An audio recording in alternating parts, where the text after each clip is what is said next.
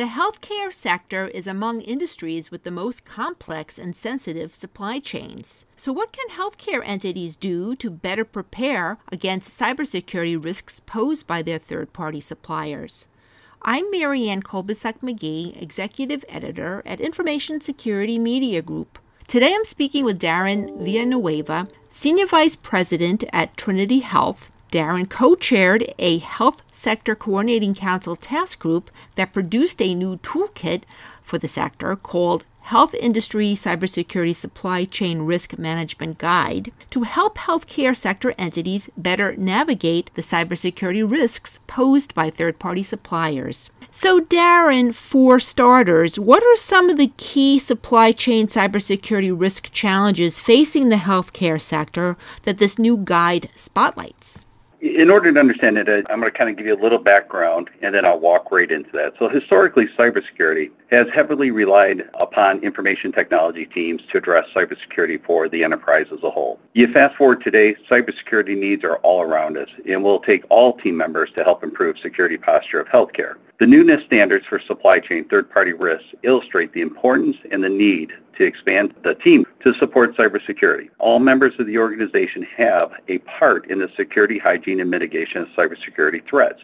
Now, with that said, some of the key challenges are lack of cybersecurity maturity, variance in awareness, especially amongst all members of an organization, or from organization to organization. Variance also is in specialized resource availability. So obviously, larger scaled organizations have more resources, smaller organizations have less. So the size of the organization is important, and equally important is how rapidly evolving the challenges in the environment are developing. Small to medium-sized organizations have some of the steepest challenges and learning curves as it relates to improving their security posture because most of them have a limited resource capability, and most often some don't even have a program around cybersecurity just because of their size. The interdependency between providers, suppliers, manufacturers, sub- subcontractors for network access and data exchange continues to grow.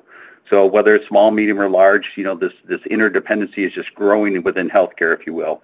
So the need for all interdependent organizations to work together to improve and mitigate the threat opportunities is one of the highest priorities. The toolkit released by HSCC is designed to jumpstart and accelerate quickly to vastly improve cybersecurity programs for the medium to small organization. It aids leaders in the foundational and what I'd call increasing steps to maturity.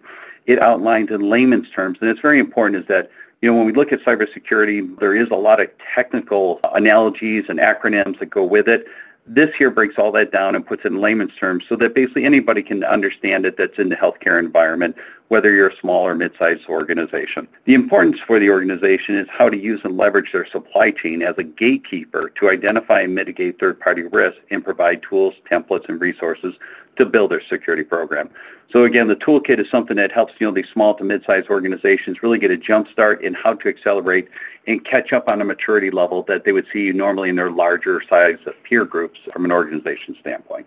So, Darren, with that said, what sorts of supply chain vendors, third parties often pose the highest security risk for healthcare entities and why? Well, what we see, and I say this in a general term in healthcare, is that new entrants to the marketplace small to mid-sized suppliers and manufacturers, as well as small to mid-sized providers. All of these have similar challenges, limited resources, limited talent, limited awareness to the variety of cybersecurity threats in the environment. Most in this broad category have limited programs and often do not get into the third-party risks as their focus of their organization. Often they have limited documented policy and procedures, therefore often reacting to issues or events more than proactively addressing them. For the new or small size or small to mid-size, often their focus is on delivering their core products and or services.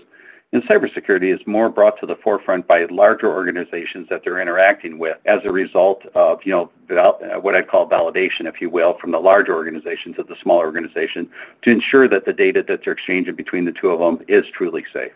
So now, Darren, what about suppliers that don't handle protected health information and are not considered business associates under HIPAA, but still present potential cybersecurity risks? What sorts of vendors might fall under that in the healthcare arena that sometimes get overlooked? And what about the suppliers of suppliers, the subcontractors, and those third parties or fourth parties? What are the potential cyber risks there?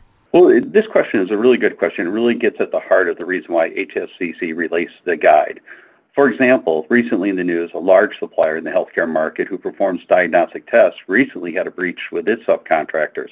That affected patient data from multiple healthcare providers across the United States. So the importance of this guide is it, it helps organizations really address those multiple relationships that are layered down in order for them to provide a service. You know, these types of events when, you know, in this case, this large supplier in the marketplace for diagnostic testing, it really illustrates why we need to understand our relationships, not only with our, what we call our primary suppliers or our tier one suppliers, but helping us understand what risks we have in our tier two and tier three suppliers, the subcontractors that you mentioned prior. So now, Darren, you mentioned that the guide is particularly helpful for the smaller and mid-sized entities that might have slimmer resources. But how might a larger healthcare entity also benefit from this guide? Well, larger manufacturers, suppliers, and healthcare providers have an advantage of scale and resources kind of right out of the gate, if you will. But even with that advantage, healthcare has a lot of variation. So even amongst the larger, you know, providers, the larger manufacturers and suppliers, in healthcare as a whole, we're all kind of playing catch up to a certain degree. Now, some are farther ahead than others, but when you compare us to other industries, such as the financial industry, we're all pretty much behind compared to where they're at. So yes, the intention of the guide was towards the smaller to mid-sized organizations. However, based on the release of March 2018 of the new, you know, SC1 through SC5 standards under NIST, there is value in the content, the tools, and the resources for every organization, regardless of size. And Darren, how do you envision that healthcare sector entities will use this guide to help them deal with some of these challenges that we were talking about? So this guide helps by educating and creating awareness of the SC1 through SC3 NIST standards. The SC4 and SC5 NIST standard, which is all part of the supply chain NIST standards, will be released in the fall of 2021. It's a deliverable that we are still working on, but to answer your question, for SC1 through SC3, these new standards were released again in March of 2018 with a focus on supply chain, which is new for NIST. Our intent was to impact the biggest levers in healthcare by focusing on the majority, the small to mid-sized organization, supply chain leaders. These leaders, in concert with their security team, have a great opportunity to substantially improve their organization's security program, thus improving the overall posture of healthcare. By engaging the supply chain leader and making them aware of their part in the security team, they can effectively be the gatekeeper to mitigating risk in acquisition of products and services. So it's a really important gatekeeping function that we haven't leveraged before in the past effectively. In addition, it will help supply chain professionals improve their due diligence for security prior to the acquisition and how to manage the existing portfolio of suppliers currently contracted. So those contractors that are, you know, basically either they're tier one, tier two, or tier three, if you will, there is an ongoing data exchange that happens between them at all differing levels, if you will, and they have different access to our networks. We need to basically give, and that's what we've done through the HSCC tool, is the ability to risk and then prioritize the suppliers that they're doing business with so that they can engage with those suppliers that represent their, their what we'd call their potential highest risk and then continue to work through the list based on, you know, what they feel is appropriate for their organization. I think one of the most important things that's really coming out of the SC1 through SC5 standards is that it's really starting to connect basically the IT team or the enterprise security team with supply chain. And it's, it's done in such a way that it, it, it's creating the right environment for the two teams to work together and establish a third-party program, working closely together in a continuously improving fashion to, again, improve the security posture of their respective organization. A, a different way of saying it is that basically for supply chain and IT, as it relates to these SC1 through SC5 standards, this is kind of their new norm. And Darren, finally, your organization is a larger organization, has 92 hospitals from what I understand. Are there any particular supply chain issues that you're dealing with that are high priority right now? I know you oversee technology sourcing and shared services at your organization. Anything at the top of your list looking ahead for next year? You know, probably the thing that Trinity Health is working on, as well as many other large organizations, it's around the acquisition of medical equipment. Medical equipment has always been looked upon as more on the, the technology side of it and how it applies on the clinical side.